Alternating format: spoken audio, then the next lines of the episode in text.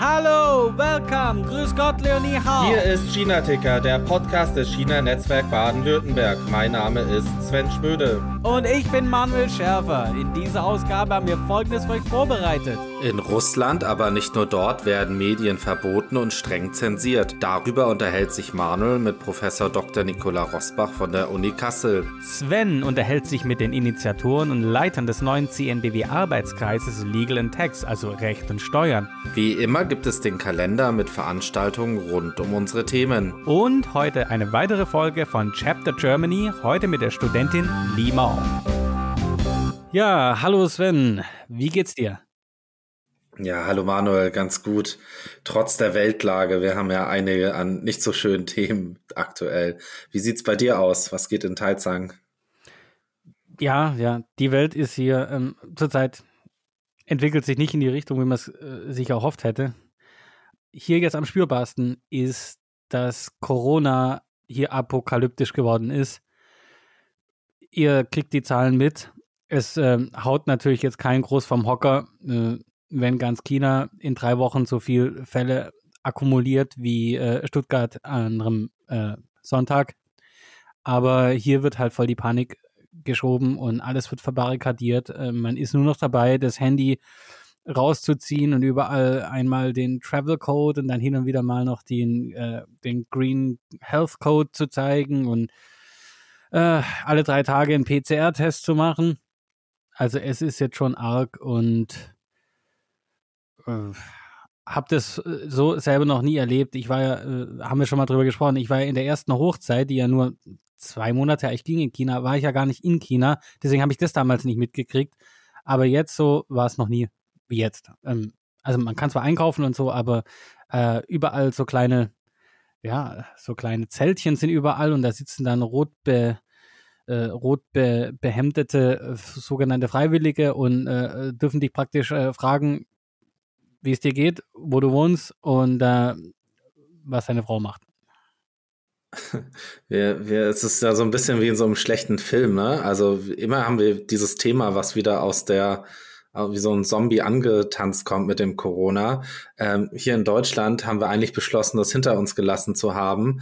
Und lange Zeit war es ja so, dass ich dir erzählt habe, wie viele Infektionen es hier gibt. Äh, Fun Fact, es gibt natürlich, wie du gerade gesagt hast, äh, deutlich mehr in Stuttgart als in ganz China nach wie vor. Und hier haben wir im Gegensatz zu euch die Maßnahmen jetzt weitestgehend fallen gelassen. Also das Wort Freedom Day konnte weitestgehend zum Glück vermieden werden. Aber es äh, aktuell gibt es eigentlich keine Einschränkungen mehr, trotz Rekordzahlen in Deutschland. Also das ist ja einfach eine krasse Diskrepanz. Also davor hattet, wart ihr ja wie im goldenen Käfig, hattest du, glaube ich, mal gesagt. Und äh, es geht euch gut und Sivo Covid. Und jetzt ist es ja so ein bisschen andersrum. Jetzt äh, ist der Covid-Tiger äh, in den goldenen Käfig gekommen. Äh, heißt jetzt ja auch nicht mehr so. Es heißt jetzt ja Dynamic Zero Covid. Also äh, ja, ja, meine Gratulation an die Kommunikationsabteilung der, der, der Behörden in China dafür. Ja, ja, ich bin auch schon ganz im Dynamic Unmut-Modus. Das heißt aber im, jetzt mal tagtäglich, also du, du, arbeitest ja und musst raus. Ist das zurzeit überhaupt möglich für dich? Ja, ja, also äh, in, die Welt wird nur kleiner. Das ist das Problem. Also es gab ja schon seit längerem dieses äh, verflixte äh, Sternchen. Der, der hinter den Provinznamen in der Liste, wo man nicht hin kann, oder? Ja, die, die Städte, ne? Wenn du irgendwo warst und dann in dieser, in diesem Verwaltungsbereich nennen wir es mal, also zum Beispiel Suzhou oder Nanjing oder Shanghai, ganz Shanghai dann, äh, wenn da irgendwo eine High-Risk oder eine Mid-Risk-Area ist, dann kriegt die komplette Stadt, zum Beispiel Suzhou, mit allem drum und dran ein Sternchen verpasst. Und vorher war es so, dass es dann hin und wieder unangenehm. Es gab manche Hotels, die haben dann Leute mit Sternchen nicht genommen und so weiter. Aber äh, jetzt inzwischen sind Regeln eben erlassen worden, dass wer so ein Sternchen in seinem äh, Travel Code drin hat, ähm, der muss praktisch in drei plus elf Quarantäne. Also der muss in drei Tage in Quarantäne und muss dann elf Tage lang äh, zu Hause sich monitoren und äh, reihenweise PCR-Tests machen. Ich, ich, ich habe gestern passend gelesen mit den drei Tagen, die du gerade erwähnt hast, dass eine Frau mit Freundin in einem Hotpot-Restaurant war und sie ist eine Minute nach ihren Freundinnen vom Tisch erst aufgestanden. Das war ihr großer Fehler, weil die Freundinnen sind noch rausgekommen und sie musste dann drei Tage in dem Hotpot-Restaurant Quarantäne machen äh, und dort bleiben. Also da war wohl die Risk Zone das Hotpot-Restaurant. Ich kann gerne mal den Link in die Shownotes packen. Das war bei China Daily, glaube ich, der Artikel. Ich habe es auf Twitter gefunden. Ähm, sie hat auf jeden Fall gesagt, ja, drei Tage Hotpot-Restaurant war sehr geil, aber sie wird jetzt auf jeden Fall ein Jahr kein Hotpot mehr essen. Mhm, ja, ja. Das, ähm, die Geschichten, das ist jetzt noch eine der, äh, wo, die man vielleicht noch lustig finden kann, aber die nehmen extrem zu. Und äh, in Peking gab es Fälle, ähm, aber auch hier ganz lokal äh, zwischen Kunshan und Shanghai, wo Leute praktisch zwischen zwei Stellen gefangen sind. Also in Kunshan zum Beispiel äh, äh, gibt es ein, ein, Wohnviertel, da wohnen, wohnen recht viele Leute und die pendeln nach Shanghai oder eben umgekehrt. Aber äh, dazwischen ist ein Fluss da kam eine Meldung vor ein paar Tagen, da ist einer dann durch den Fluss, der zwischen Kunshan und Shanghai praktisch dort ist, der ist da durchgeschwommen, damit er nach Hause konnte. Und ähm, ja, den haben sie dann natürlich, äh, das haben sie gemerkt. da gibt es ein Foto, äh, wie da so ein kleiner Kopf neben einem so eine Art Öltanker oder so. da, ja, oder irgendwie so ein Zement, Zementschiff da rumschwimmt. Also den haben sie dann in Empfang genommen und gleich in Quarantäne geschickt. Und das Lustige war, dass ich hätte erwartet, dass dann gleich wieder die kleinen Pinks und so weiter da groß rum, ah, wie kann man nur und, und sowas.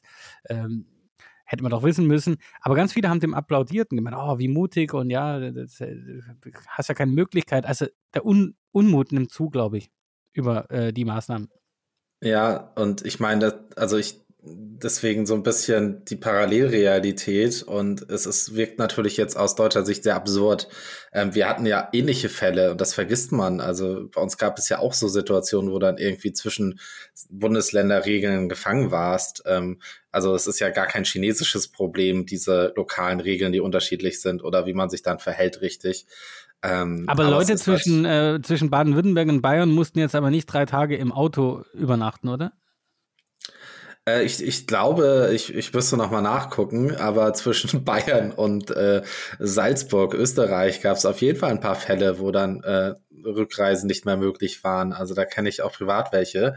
Also wir sind da nicht so weit von entfernt von dem der, der Absurdität des Ganzen. Aber du hast gerade auch noch ein, du hast gerade noch ein spannendes Wort gesagt mit den, äh, den, den, den Pinks. Ähm, das hattest du in der letzten Folge schon mal erwähnt. Vielleicht musst du das einmal kurz einführen für unsere Zuhörer. Ich bin mir nicht sicher, dass alle den Begriff kennen. Ja, so nennt, so nennt man äh, die die Roten sind ja praktisch die Kommunisten äh, und ähm, die kleinen Pinks sind sozusagen die kleinen, nicht ganz so Roten, weil sie noch recht jung und dumm sind, mehr oder weniger, aber das große Lied äh, der Partei singen und überall fleißig ganz böse Hasskommentare schreiben und sowas. Ähm, also die gut situierten, denen es eigentlich ähm, so ganz gut geht, die auch viele Freiheiten, äh, materielle Freiheiten genießen, aber äh, dann eigentlich äh, recht dumm alles Mögliche verherrlichen und äh, jede Kritik gleich mit irgendwelchen nationalistischen Gegentiraten niedermachen. Die werden allgemein so. Da gibt's, da gibt's auch ein tolles Musikvideo übrigens, ähm, wenn du mal da in den das kennst du sicherlich, oder? Von dieser Ja, genau, ich, ich, ich, ich kenne das. das. Das können wir auch mal in die Shownotes jedenfalls außerhalb von China packen. ja, äh, aber das ist ja viral. Genau, also schaut es euch einfach bei Google, sucht mal danach. Genau. Ähm, ja, äh, wie zeichnen Sie sich denn sonst noch aus? Also vielleicht ist da das, das Ukraine-Russland Kriegsthema ja auch spannend. Da hattest du ja beim letzten Mal schon darauf verwiesen, dass sie da auch bei dem Thema sehr, äh, ja, wie sagt man das, sehr laut sind. Ja, das ist eigentlich die zweite Gruppe neben den sogenannten Wu-Maus, also die, die 5-Cent-Armee da, ähm, die eben äh, die sozialen Medien sehr beherrschen, weil die dann sehr aktiv und auch sehr, äh, sehr, sehr polarisierende und einseitige Kommentare, die dann wieder die Gegenseite aus dem Häuschen holen. Und das ist, wahrscheinlich sind die lauter, als sie tatsächlich in der Gesellschaft überhaupt sind. Und jetzt in der Ukraine, äh, in dem Ukraine-Krieg ist das auch so da ist jetzt gerade ein bisschen das Problem, dass einerseits wird auf internationaler Bühne ähm, wird rumgerätselt, ähm, ob China jetzt eigentlich schon Russland hat fallen lassen, mehr oder weniger, oder nicht, oder wie auch immer. Also davon hier ist ja überhaupt nichts zu spüren. Null. Und da brauche ich gar keine kleinen Pings dafür, äh, sondern einfach nur, was Xinhua hier äh, an Schlagzeilen und an wöchentlichen Reports und so weiter schickt, das ist ähm, mit Verlaub äh, unter aller Kanone und hat, ist nichts, ist nicht mal annähernd neutral. Und da werden Verschwörungstheorien verbreitet. Ähm, das ist nicht nur einseitig, sondern das ist brandgefährlich. Und das hörst du hier dann auch bei den Leuten. Also das neueste Ding, das war gerade heute wieder eine Meldung, aber das geht schon länger durchs ähm, Internet, ist die Sache mit den Bio, äh, Bio-Labors und Biowaffen und so weiter. Und äh, Xinhua ist äh, praktisch ja die, es ist nicht praktisch, es ist die offizielle Nachrichtenagentur der Volksrepublik China. Und äh, in ihrer Meldung äh, zitieren die halt komplett die russische Propaganda runter. Und dann wird ganz fett, also mit fetten Buchstaben, äh, werden die zwei Sätze, wo steht, äh, man hat jetzt in Russland äh, Untersuchungen eingeleitet, äh, um diese Bio-US, US, ähm, zu untersuchen. Und das wird halt einfach ähm, so als Nachricht genommen. Ja, das ist, also, das ist ja aus diversen Punkten heraus einfach ja schockierend oder einfach ich weiß gar nicht, also ich weiß gar nicht, was ich dazu sagen soll. Das ist ja auch gerade schon ganz gut wiedergegeben. Ne? Also ich, äh, ich finde, Twitter ist für mich ein wichtiges Medium schon in der Pandemie gewesen. Und da gab es jetzt auch ein paar gute Berichte, wo diese ähm, Propaganda aus Russland zu diesem Thema auseinandergenommen wurde, wo dann einfach die Dokumente, die da angeblich als Beweise fungieren, äh, mal übersetzt wurden. Und das waren einfach so ganz normale Standardhandbücher. Und ich weiß nicht, durch den Anschein einer Untersuchung und vor allen Dingen der Wiedergabe dann in chinesischen Medien wird daraus ja irgendwie ein Fakt, dass es das gegeben hat. Auf jeden Fall wird es so dargestellt und das ist natürlich extrem verstörend auch irgendwie. Und wie du sagst, der internationale Diskurs ist gerade irgendwie hoffnungsvoll, dass, äh, also im Sinne von hoffnungsvoll, dass China Russland fallen lässt oder Bauern schlau äh, beide Seiten gegeneinander spielt, sich aber nicht 100% hinter Russland stellt. Aber dann ist davon in China ja gar nicht die Rede. Nein, und äh, wenn du die, sagen wir mal, die, äh, die normalen Chinesen, die eben auch so wie die normalen Russen und Russinnen ähm, eben hauptsächlich ihre Informationen von den staatlichen Medien beziehen, äh, da hörst du das einfach alles. Äh, immer wieder. Die ganzen, äh, also Schuld ist erstens die NATO. Die NATO und der Ami. Die sind schuld und haben das Ganze provoziert.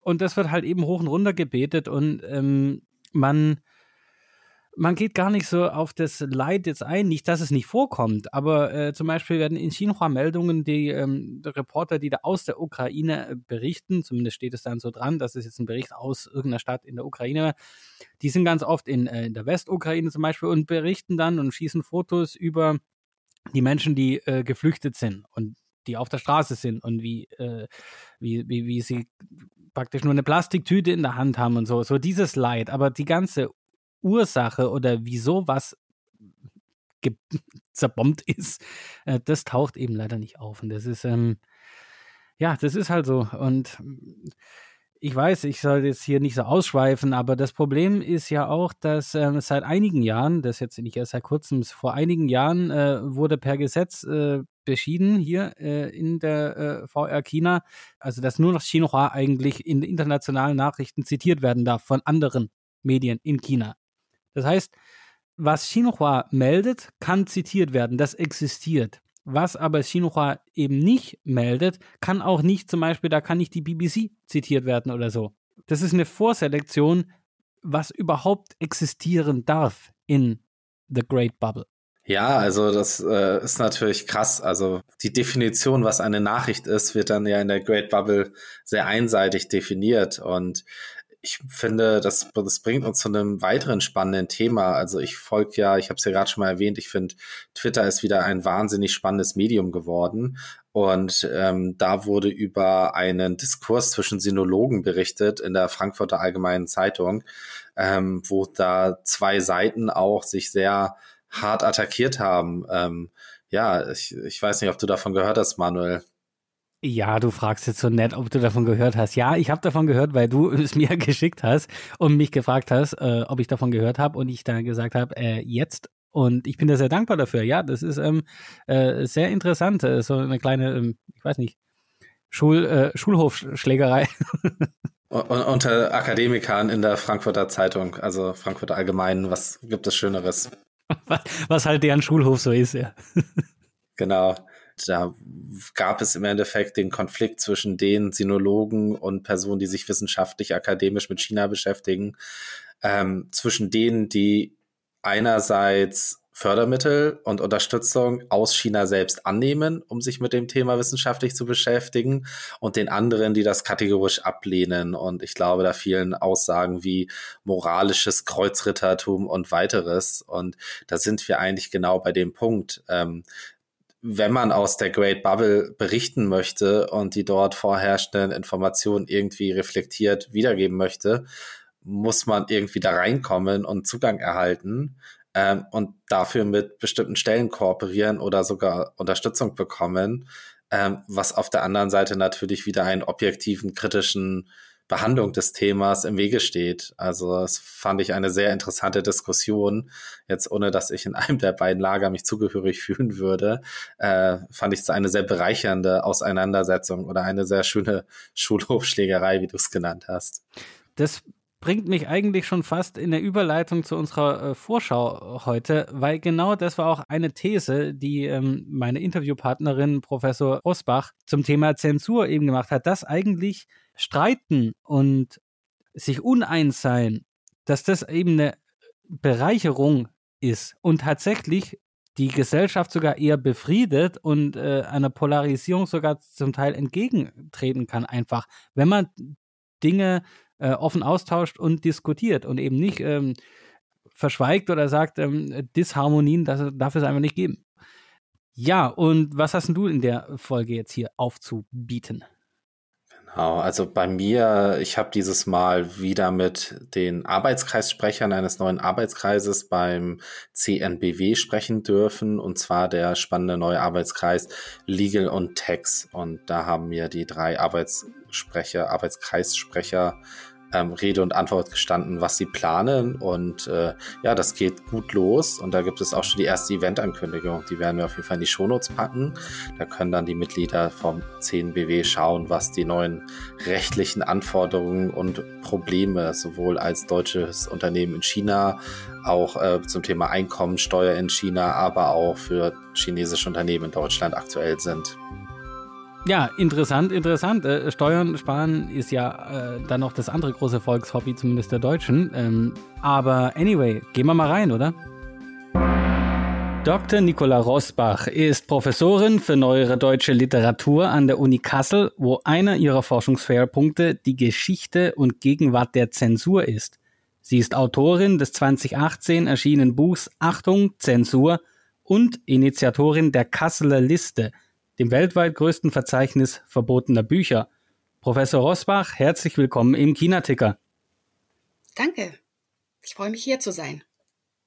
Frau Rosbach, mit den Vorgängen in Russland ist das Thema Zensur wieder verstärkt in den Fokus gerückt und Sie und Ihr Kollege Florian Gassner haben genau deshalb aus aktuellem Anlass am 4. März einen Beitrag veröffentlicht mit dem Titel Die Zensur ist das Fundament des Krieges. Eigentlich hätte man vermuten können, manche haben es, dass mit dem World Wide Web, den sozialen Medien, Handys mit HD-Kameras, mit denen wir ja praktisch immer und überall dabei sind und alles dokumentieren können, die Zensur ein Ding der Vergangenheit oder schlichte Unmöglichkeit wäre. Können Sie uns eine kurze Einführung zur Geschichte der Zensur geben und vielleicht auch eine Einschätzung, wo wir jetzt als Menschheit im geschichtlichen Kontext äh, zurzeit uns wiederfinden? So, ich sag mal, auf einer Skala von ganz schlimm bis super toll? Ja, ja, kommen wir erst zur Geschichte. Ähm, Zensur gab es natürlich immer schon. Ne? Seit es Kommunikation gibt, gibt es ihre Kontrolle und ihr Verbot. Man kann aber sagen, dass Medienumbrüche immer zu gesellschaftlichen Zensurverstärkungen geführt haben. Also eine Art Paradigmenwechsel war dann natürlich die Medienrevolution des 15. Jahrhunderts, die Einführung des Buchdrucks. Da wurden Schriften nun wahnsinnig äh, gefährlich, äh, weil sie eben so verbreitet werden konnten und dann eben auch noch heikle Schriften wie die der Reformation. Die Zensur galt damals als eine Art Stabilisator. Ne? Die Herrschenden haben das Gefühl sehr gerne ihren Untertanen vermittelt, äh, dass das ganz wichtig ist für Ordnung, Frieden und Sicherheit, äh, Zensur zu haben äh, und in dem Sinne Störenfriede zum Schweigen zu bringen. Und das galt bis weit ins 18. Jahrhundert hinein in Deutschland so. Also auch die Aufklärung hat sich der Zensur weitlich bedient äh, auch um die eigene Ideologie nach vorne zu bringen. Und erst Ende des 18. Jahrhunderts kamen die ersten Debatten in Deutschland auf äh, zur Pressefreiheit. Also die Engländer waren da übrigens 100 Jahre früher dran, aber wir sind ja bei vielen Dingen öfter mal später dran. Ja, und äh, wo stehen wir jetzt? Also wir haben die, wir haben in Deutschland äh, das Grundgesetz. Seit 70 Jahren haben wir tatsächlich kodifizierte Meinungsfreiheit und das sieht eigentlich ganz gut aus äh, bei uns, würde ich sagen. Eine Zensur findet nicht statt. Zensur im verfassungsrechtlichen Sinne äh, was bedeutet staatliche Vorzensur. Der Staat greift nicht ein, bevor wir Meinungen äußern äh, und äh, greift eben nur dann ein, wenn es äh, um Strafen geht für äh, gesetzlich verbotene Dinge. Ne? Das also Ahndung von Gesetzesbrüchen sind natürlich immer immer möglich. Man darf natürlich nicht alles. Wir sind nicht in einer Anarchie. Aber Zensur im Sinne eines Obrigkeitsstaates haben wir hier nicht. Und deshalb ist unsere Position, auch wenn das oft anders klingt und auch wenn es jetzt von mir vielleicht bisschen brav klingt hier, eigentlich sehr luxuriös im Moment. Ne? Wir sind wirklich in einem freien Rechtsstaat und können, äh, können uns frei äußern. Was man aber immer verteidigen muss, ne? das, äh, man darf sich nie ausruhen, das sehen wir ja. Ne? Das, bis vor kurzem wurde immer noch gesagt, äh, die Demokratisierung äh, in der ganzen Welt nimmt zu, ne? trotz aller Unkenrufe äh, kann man das so sagen. Und ähm, jetzt hat dieses Barometer ja noch kürzlich ergeben, dass dem, dass es da absoluten Rückschritt gibt. Also man muss immer wieder schauen, äh, Demokratie zu verteidigen, weil es einfach zu viele demokratiefeindliche Sehnsüchte und auch Kräfte gibt und auch in unserer Gesellschaft und auch in Europa. Da stellt sich jetzt natürlich auch die Frage, ähm, inwiefern eine Zensur auch in freiheitlichen Demokratien wieder zurückkommt und vielleicht auch von wem, ob es dann eben von staatlicher Seite geschieht oder äh, vielleicht sogar aus Teilen der Gesellschaft selbst? Ähm, also da bei sowas kommt es bei solchen Fragen kommt es natürlich immer darauf an, wie man Zensur nun definiert. Ne? Es gibt eine ganz breite Marge, wie man überhaupt Zensur verstehen kann. Also auch in der Forschung gibt es da ganz ganz unterschiedliche Einstellungen, eine breite Skala äh, vom ganz engen Zensurbegriff dem verfassungsrechtlichen der staatlichen Vorzensur, den ich eben genannt habe, bis hin zu sozialwissenschaftlichen Einstellungen, ähm, die sagen, die nennen alle möglichen sozialen Ausschlussprozesse Zensur. Äh, manche äh, Forscher, Forscherinnen treiben es sogar auf die Spitze und behaupten eben, dass eigentlich jede Selektionsentscheidung, also alle, jede Auswahl, die wir treffen, auch Zensur bedeutet, auch die auch die eigene Wortwahl. Also wenn ich ein Wort verwende, dann zensiere ich damit ein anderes Wort. Und so eine Verwendung des Begriffs Zensur würde ich jetzt äh, mal rauslassen. Also ich gehe lieber von einem politisch handhabbareren Begriff von Zensur aus, der eben eine eine umfassende, institutionalisierte und systematische Kontrolle von Meinungsäußerungen meint. Also ein eher formeller Zensurbegriff. Von dem muss man sagen, dass der bei uns, wie gesagt, vom Staat aus nicht stattfindet.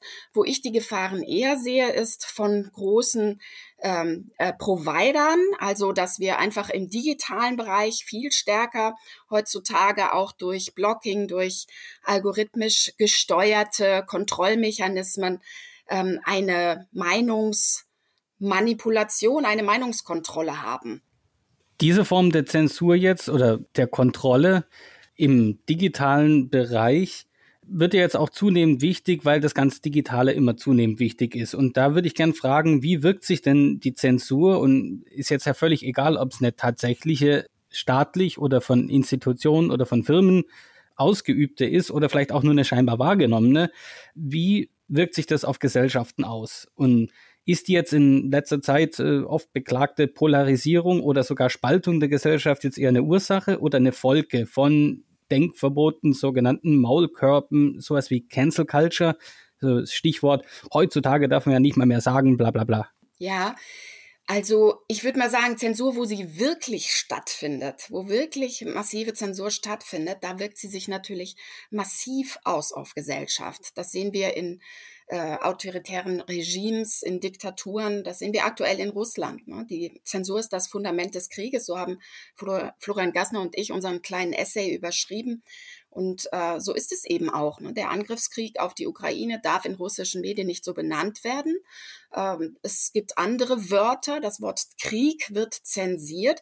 Und das führt tatsächlich dazu, dass offenbar eine gewisse äh, Gruppe von Russinnen und Russen, äh, besonders diejenigen, die sich auf traditionelle Informationsquellen, Radio, Fernsehen verlassen, immer noch nicht wirklich wissen, was da geschieht. Und äh, man kann nur sagen, Sprache formt Denken und zensierte Sprache formt ein anderes Denken. Also erst, erst auf dem Fundament der Zensur äh, kann sich eben auch Propaganda auswirken und äh, kann eben ein Diktator auch agieren. Also äh, Diktatoren wissen schon ganz genau, äh, was sie tun und warum sie immer noch nach so vielen Jahrhunderten Zensur einsetzen. Es ist ein wirksames Mittel. Es unterdrückt Menschen, es gefährdet Menschen an Leib und Leben äh, und es prägt eben Staatsideologien. Und deshalb muss man sich ähm, als, als Mensch in einem demokratischen Rechtsstaat kann man sich wirklich äh, gut dabei fühlen, dass man äh, sagen darf, was man möchte, dass man zum Beispiel auch laut klagen darf. Oh, das ist ja Zensur, wenn ich jetzt hier äh, nicht weiter, äh, wenn man wenn man äh, sagt, äh, hör doch mal auf, geschlechterdiskriminierende Sprache zu verwenden. Ne? Also äh, das ist ja ganz oft der Fall, dass sofort Zensur gewehklagt wird, wenn äh, wenn diskriminierungsfreie äh, Aktionen und Sprache eingefordert werden. Und ähm, das ist im Gegensatz zu der harten klassischen Zensur natürlich ein gewisses äh, Luxusproblem, was wir haben, mit dem wir aber auch umgehen müssen. Ne? Das ist eher ein, äh, ein gesellschaftsinternes Problem, wo wir uns streiten müssen, worüber wir sprechen müssen. Und dieses Schild Zensur hochzuhalten und laut zu jammern, ähm, das bringt gar nichts. Da soll man sich eben lieber streiten und äh, diskutieren und ähm, ja mit, da, mit debattieren, ohne Hassrede und äh, nicht irgendwie so direkt beleidigt sein, sondern wirklich mitreden, mitstreiten. Und das, so kann man meiner Meinung nach eben auch einen guten Schritt in die Richtung machen, Spaltungen zu überwinden mit dieser Spaltung ist, ist ja sowieso ähm, so eine Sache. Ich bin mir gar nicht so sicher, ob das wirklich äh, statistisch erwiesen ist oder nicht einfach herbeigeredet und da behauptet wird. Also ob wirklich wir heute mehr gespalten sind als jemals. Ne? Die, die wenigen Stimmen der SpalterInnen, die werden eben sehr, sehr laut und sehr, sehr sichtbar durch die digitalen Medien. Früher war das dann eher am Stammtisch, in der Kneipe oder was weiß ich, wo im Familienkreis, wo sowas beredet wurde und man hat es gar nicht mitbekommen. Ne? Und die große, riesige Mehrheit äh, von uns allen, die wird dabei übersehen. Also diejenigen, die, die friedlich, konstruktiv in einer demokratischen Gesellschaft zusammenleben wollen. Das sind sehr viele interessante Aspekte drin, weil wenn man es jetzt mal ähm, im Kontext, in dem ich mich jetzt hier befinde, zum Beispiel im chinesischen Kontext, äh, äh, dass ja bekanntermaßen die, äh, die Zensur sehr, ja, sagen wir mal, sehr allumfassend angewandt wird, da wird es ja eigentlich, wie Sie sagen, wie es ganz früher in der Geschichte äh, war, damit begründet, mit dem Gedanken Stabilität. Wir möchten dann auch immer die Harmonie, die dann heißt, es darf keine Dissonanz äh, geben. Und weil Sie sagen, ähm, die Propaganda braucht praktisch Zensur oder nur mit Zensur funktioniert auch Propaganda wirklich, ist es auch interessant, dass äh, der Begriff, den wir auf Deutsch für Propaganda benutzen, im Chinesischen ganz anders besetzt ist, äh, viel positiver. Es steht auch überall dran, dass das von diesem Department oder von dieser Abteilung für Propaganda jetzt veröffentlicht wird. Es nähert sich alles gegenseitig und ergibt dann äh, ein funktionierendes System.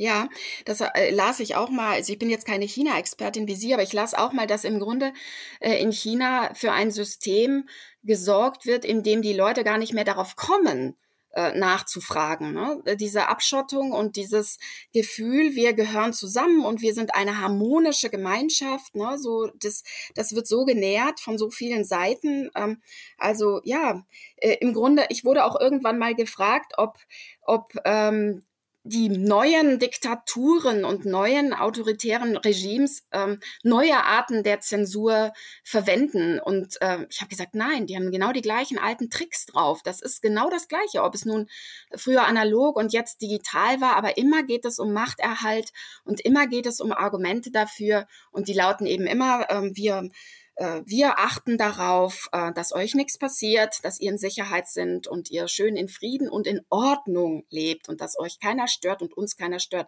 Das wurde genauso schon äh, von den Kaisern der frühen Neuzeit gesagt. Ne? Da gibt es also ganz schöne Reichspolizeiordnungen des Alten Reichs, des alten Habsburger Kaisers, in denen das steht und die Diktaturen der heutigen Zeit, in denen gibt es ganz ähnliche Sprachregelungen. Ja, jetzt sind wir schon fast am Ende und da muss ich Sie unbedingt fragen, ähm, was gibt es denn jetzt eigentlich für Strategien im Umgang mit Zensur? Und zwar auch mit äh, Selbstzensur. Ich beziehe mich jetzt äh, auch eher auf Situationen, wo Zensur nicht explizit strafrechtlich relevant ist, weil ähm, das ist ja nochmal äh, was anderes, wenn einem tatsächlich Gefängnis droht. Da werden manche Strategien dann nicht funktionieren, weil man ja auch doch einen, einen gewissen Selbsterhaltungstrieb hat. Also was wären so Best Practices für den Alltag, jetzt nicht unbedingt zum Beispiel im chinesischen Kontext, sondern allgemein?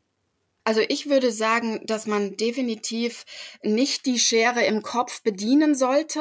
Äh, man sollte nicht zu vorsichtig sein. Äh, man darf durch auch, durchaus auch mal was, was äh, polemisches, was provokatives sagen. Das war immer schon so. Und wenn man dann in die Schranken verwiesen wird vom Gegenüber, der sagt, du bist ja bescheuert oder du bist ja keine Ahnung sexistisch, äh, wenn wenn du das generische Maskulinum noch verwendest, dann ist es eben so. Also wir müssen ja einfach nicht zu vorsichtig sein. Also ich bin absolut gegen diese Vorsichtskultur. Äh, ich bin übrigens eine absolute Verfechterin der, der Gendersprache, aber ich habe äh, Kollegen und Kolleginnen, die das überhaupt nicht machen und äh, vor allem Kollegen natürlich. Und ich sage immer, die bleiben trotzdem meine Freundinnen. Ne? Das ist einfach so. Und wir müssen, wir müssen uns austauschen. Wir müssen im Gespräch bleiben. Und das ist das Wichtigste, finde ich, an Best Practice. Wir müssen eine, eine robuste Demokratie sein, in der man sich weiter austauscht.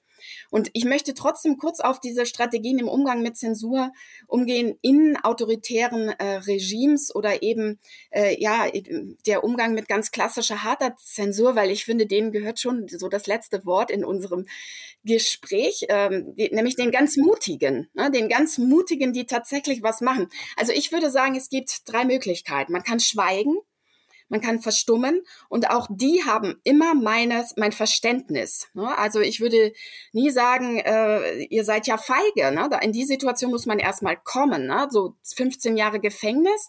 Wenn man rausgeht, machst du das jetzt? Also ich bin mir nicht sicher, was ich tun würde. Ne? Deshalb, also das ist die eine Möglichkeit, mit Zensur umgehen, umzugehen, zu schweigen, zu verstummen. Die zweite Möglichkeit ist, sie zu versuchen, sie subversiv zu unterlaufen. Also das ist in der, ähm, in der Zensurgeschichte ganz, ganz häufig, dass man versucht zum Beispiel, wenn etwas irgendwo verboten ist, es woanders zu publizieren oder unter Pseudonym oder es sogar über die Grenze zu schleppen in, in falschen Buchumschlägen. Ja, dass also äh, das so aussieht, als wäre es ein Liebesroman und wenn man sich, wenn man es aufmacht, ist es ein politisches Pamphlet. Ne? Wie gesagt, die Zensurgeschichte ist ganz voll von solchen Fällen und mich hat es gestern total erinnert, als ich gesehen habe, wie russische DemonstrantInnen Zensur in dem Sinne subvertieren, äh, indem sie das, was man nicht sagen darf, auch wirklich nicht sagen, sondern zum Beispiel Schilder hochhalten, auf denen einfach nichts steht. Ein Schild mit nichts drauf. Oder ein Schild, auf dem Sternchen sind mit den Buchstaben, äh, die man dahinter ahnen kann.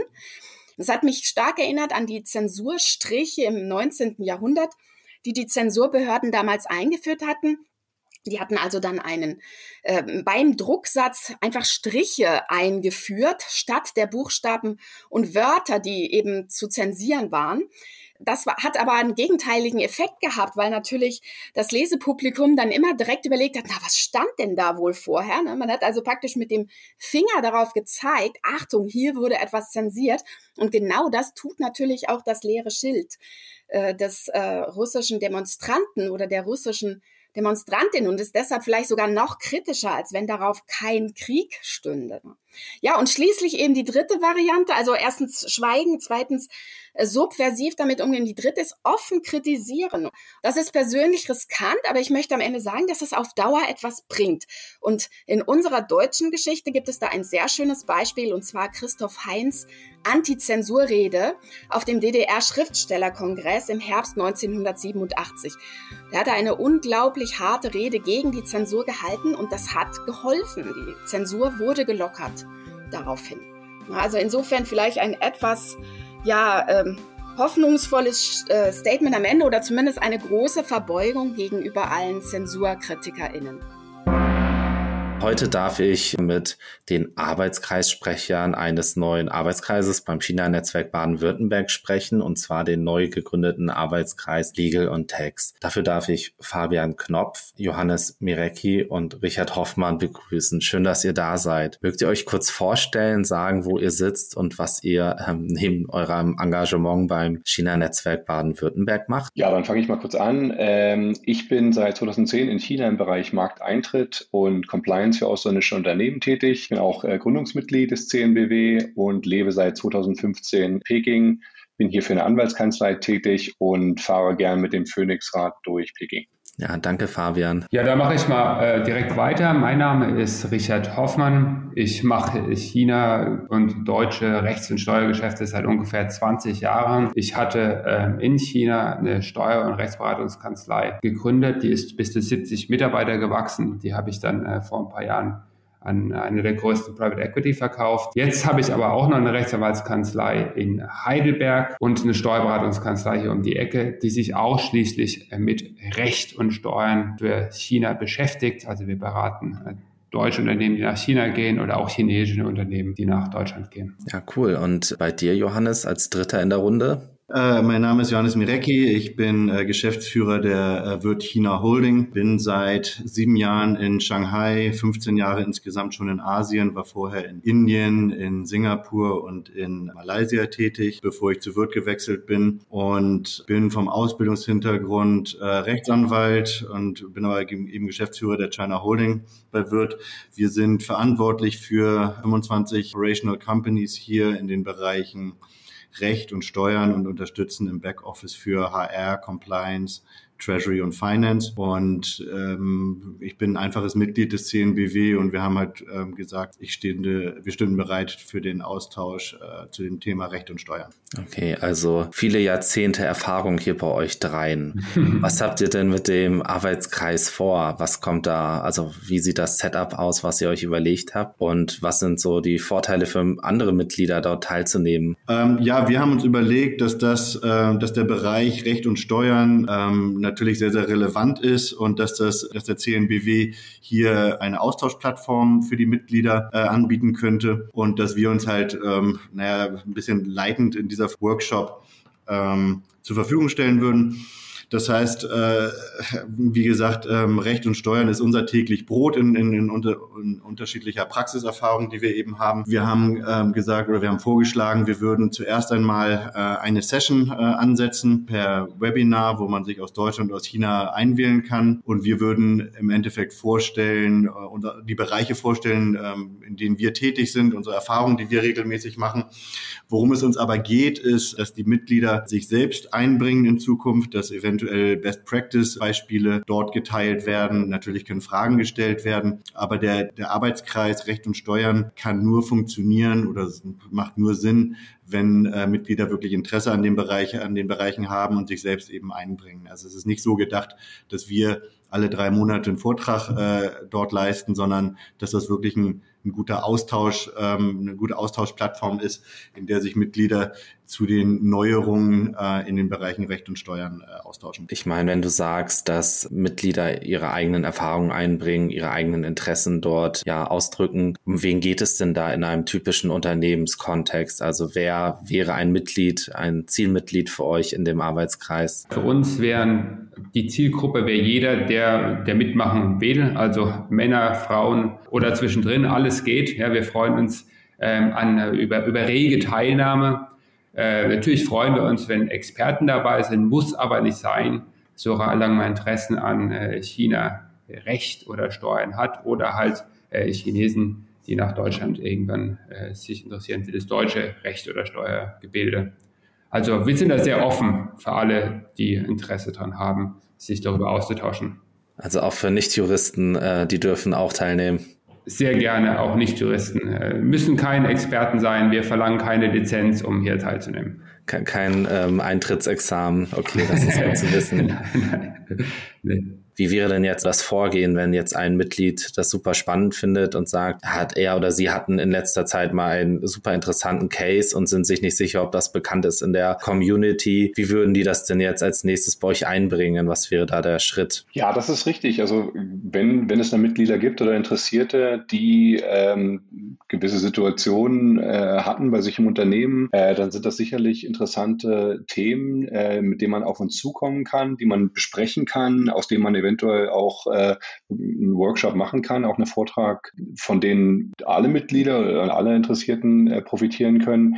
Das, äh, das, äh, dem stehen wir sehr offen gegenüber. Äh, für uns natürlich Vertraulichkeit sehr wichtig. Äh, also wenn es da eventuell, wenn man, wenn man den Unternehmensnamen nicht nennen will oder damit im Prinzip dann auf der, in der nächsten Präsentation stehen will, dann ist das vollkommen in Ordnung. Dann kann man das auch vertraulich behandeln. Manchmal sind die rechtlichen Themen und die steuerlichen Themen doch ja ein bisschen sensibler. Ähm, uns ist ganz wichtig eigentlich auch der persönliche Kontakt und wirklich der Austausch vor Ort in China und in Deutschland. Also das wollen wir regelmäßig äh, auch möglich machen. Äh, wie gesagt, wenn es die, die, den, äh, das Interesse äh, von den, von den Mitgliedern gibt. Wie gesagt, Mitglieder können sich vertraulich mit Themen an uns wenden, die dann besprechen, besprochen werden können äh, und dass man sich dazu austauschen kann. Eventuell ist es ja noch nicht mal was, was unbedingt jetzt äh, als äh, vorgetragen werden soll, aber dass man eventuell doch mit äh, in einem besprechen will und dass da Erfahrungen ausgetauscht werden können. Das ist eigentlich die dann auch ein, eine Möglichkeit, des, ähm, den der AK ähm, bieten kann. Genau, und wenn es dann äh, doch auch äh, Themen gibt, die, die, die öffentlich äh, im, größeren Stil besprochen werden können, dann denke ich, dann sind das genau ähm, auch äh, Möglichkeiten, die man wahrnehmen kann, um da über neue oder ähm, Themen zu informieren, die, die viele Mitglieder auch interessieren und betreffen könnte. Jetzt, wo du gerade neue Themen angesprochen hast, aus eurer ähm, ja, langen Erfahrung im Bereich Recht und Steuern in China, was ist denn die aktuelle Situation von Unternehmen, von deutschen Unternehmen in China, vielleicht auch chinesischen Unternehmen in Deutschland? Was sind aktuell die größten Herausforderungen und sind das die gleichen wie noch vor zwei, drei, vier, fünf Jahren oder gibt es da mittlerweile ganz neue Themen, die nochmal Brisanz gewonnen haben? Also ich denke, das ist das Thema, ähm, ich sag mal, Visa und PU-Briefe, also der, die Einreise von deutschen oder ausländischen Mitarbeitern nach China. Ähm, das muss ja nicht immer unbedingt für bestehende Unternehmen sein, sondern auch für Unternehmen, die sich, äh, die den chinesischen Markt in den letzten zwei Jahren eigentlich auch entdeckt haben und die es eventuell schwieriger finden, jetzt äh, vor Ort zu gründen und, und ein Geschäft aufzubauen. Äh, das ist sicherlich weiterhin eine Schwierigkeit äh, für, die jetzt auch natürlich zeitgemäß ist und jetzt vor drei Jahren noch nicht bestanden hat. Äh, also das ist weiterhin ein Problem für Unternehmen und denke, da hofft man dann in jetzt, hoffentlich in diesem, in dem nächsten Jahr auf Besserungen, sodass da ähm, Unternehmen wieder besser ja, in China vor Ort agieren können. Ja, das wird uns sicherlich alle freuen. Gibt es noch etwas, was ihr den potenziellen Mitgliedern des Arbeitskreises mitteilen wollt? Ja, also was ich noch sehe an äh, aktuellen Herausforderungen für Unternehmen ist das, das, das große Thema der Klagen in China, also für deutsche Unternehmen, die nach China gehen. Wir sehen schon deutlich mehr, dass man auch äh, vor Gerichten äh, Recht bekommt das ist also sehr gut, aber der Weg ist lange und mühselig. Aber man kann es viel besser einschätzen als noch vor drei, vier, fünf Jahren, ob man Erfolg haben würde. Ähm, auch in die andere Richtung sehen wir einen interessanten oder interessante Veränderungen äh, für die Chinesen, die hier in Deutschland aktiv sind. Äh, natürlich hat uns da Covid-19 nicht besonders geholfen, den hier Tätigen ein einfaches Geschäft zu machen. Aber wir sehen auch hier, dass der, der, die unternehmerischen Ambitionen die äh, bei Chinesen noch sehr groß sind, doch manchmal gedrückt werden durch die deutschen oder europäischen Behörden, die schon etwas komplex sind, mit denen zu arbeiten. Das ist also auch was, was wir sehen. Johannes, hast du auch noch einen Punkt, den du vielleicht teilen kannst? Du hattest das ja angesprochen zum Thema aktuelle Herausforderungen, wie weit sich das geändert hat über die vor fünf Jahren zum, zum, zum heutigen Zeitpunkt. Ich würde sagen, die Dynamik, ähm, in der hier neue Gesetze und Verordnungen in Kraft treten, die ist natürlich eine, eine große Herausforderung für die Rechtsabteilung und für die Unternehmen vor Ort. Vor fünf Jahren äh, kam die Cybersecurity und hat natürlich eine ganze Menge Wind reingebracht. Dann kam äh, das Thema Umweltrecht relativ groß auf und ist weiterhin ähm, sehr relevant. Dann kam die, ähm, der, das Corporate Social Credit System, ähm, was ähm, auch durch die ganzen Headquarter und über, über die Medien verbreitet wurde und wo die äh, Rechtsabteilung sich ähm, oder mit dem sich die Rechtsabteilung auch bis heute beschäftigen. Dann haben wir das Foreign Investment Law und jetzt gerade kürzlich die Einkommensteuerreform für, für Ausländer. Also es ist, ich würde sagen, es ist immer was los an neuen Verordnungen und neuen Gesetzen. Äh, das ist eine Herausforderung, mit denen die Steuer- und Rechtsabteilung vor Ort umgehen müssen, immer auf dem aktuellen Stand zu sein und die operativen Einheiten entsprechend zu informieren. Ja, also viel zu tun für den Arbeitskreis und viele Themen zu besprechen, so wie es sich anhört. Mhm. Ich werde auf jeden Fall den Link zu eurer Seite und zur Anmeldung, wo man teilnehmen kann, auch in die Shownotes packen. Vielen Dank euch für den interessanten Start und ich bin gespannt, ja, dass wir hier auch eure Themen weiter im China-Ticker begleiten können und gucken, was ihr da auf die Beine stellt. Danke euch dreien. Und nun der Kalender mit Veranstaltungen des CNBW und unseren Partner- und Freundesorganisationen. Da wäre zum einen vom CNBW die Auftaktveranstaltung des CNBW Arbeitskreises Legal and Tax. Da gibt es drei Kurzvorträge, das ist am 5. April online. Und am 12. April fragt eine weitere Online-Veranstaltung CNBW Ausblick 100 Tage nach der Bundestagswahl, welche Weichen sind schon gestellt. Bei der China Europe International Business School geht es am 29. März um das Training für ältere Mitarbeiter, ebenfalls online. Und am selben Tag, ebenfalls am 29. März, haben wir vom KIT Soft Landing China für alle aus der Startup-Szene.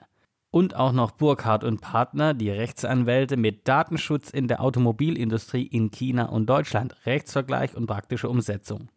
Am 30. März nun eine Präsenzveranstaltung in Gaggenau. Die SBA Management School befasst sich mit China auf dem Weg zur Supermacht, stellt die politische und wirtschaftliche Entwicklung Chinas eine Herausforderung für Europa dar. Hm, wer weiß. Dann am selben Tag, aber online, die Volkshochschule in Ortenau, China und die Sowjetunion zwischen Freundschaft und Feindschaft.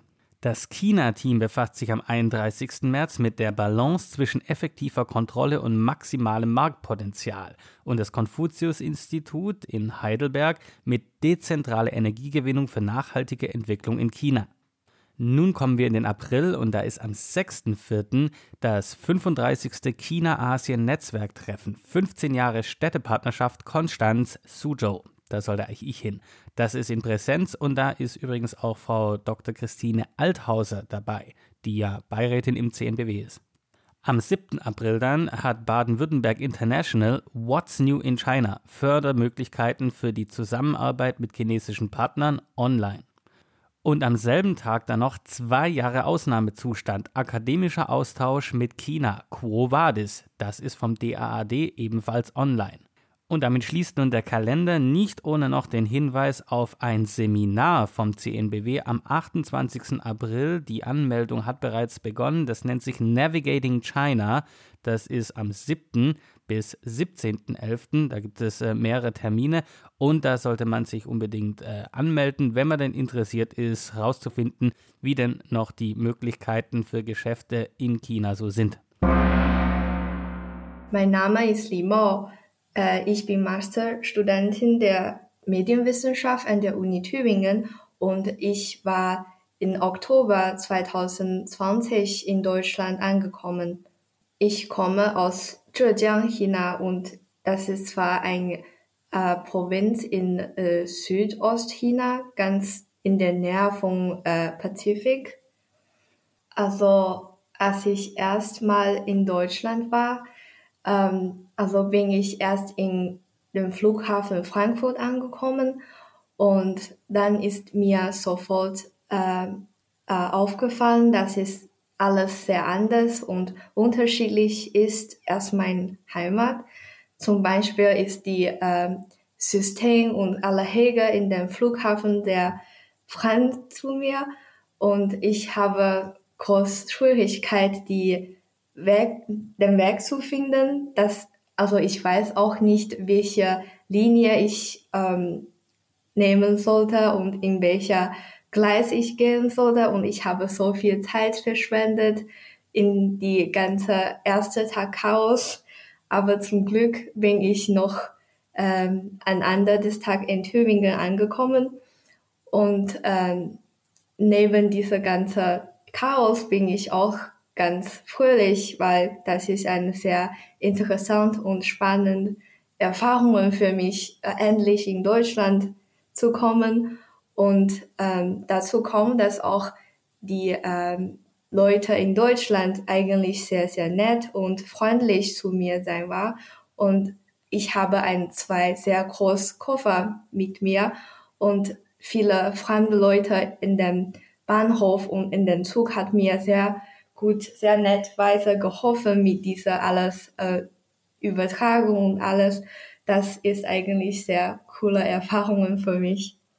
Also in meiner Heimat Taizhou äh, gibt es drei Millionen Bewohner und es ist ganz anders und viel mehr getrennt äh, dort und ähm, also das ist mir auch aufgefallen, dass zum Beispiel in meiner Heimat ist das sehr, also sehr getrennt, deswegen sind die Leute nicht so äh, freundlich zum Fremdleute, aber hier in Tübingen äh, ist das manchmal ähm, sehr freundlich, wenn man eine Fremdleute auf der Straße sieht und dann begrüßt man einander. Das ist ein sehr eng Beziehung zwischen Leuten und ich habe das auch mitbekommen, dass das auch nicht so ganz gleich in große, größere Städte in Deutschland und das gefällt mir eigentlich sehr in Tübingen. Also für mich ist das besonders auffällig, dass äh, die ganze Jugendkultur, in, ähm, insbesondere die WG-Leben in Deutschland, das habe ich eigentlich nicht so erwartet. Also als ich erstmal in Deutschland äh, angekommen war, ist das mir sehr überraschend, dass in Deutschland äh, Junge und Mädchen zusammenleben kann. Das ist eigentlich sehr anders. In China kann man das eigentlich nicht so gut vorstellen. Und äh, das an einer Sache ist es auch für mich interessant, dass ähm, was für eine große Rolle die ganze eigentlich Bierkultur oder Alkoholkultur in den Jugendleben spielt. Äh, und eigentlich in China ist das sehr anders. Also Alkohol ist nicht so ein großes Thema und großer Teil von unser Alltagleben.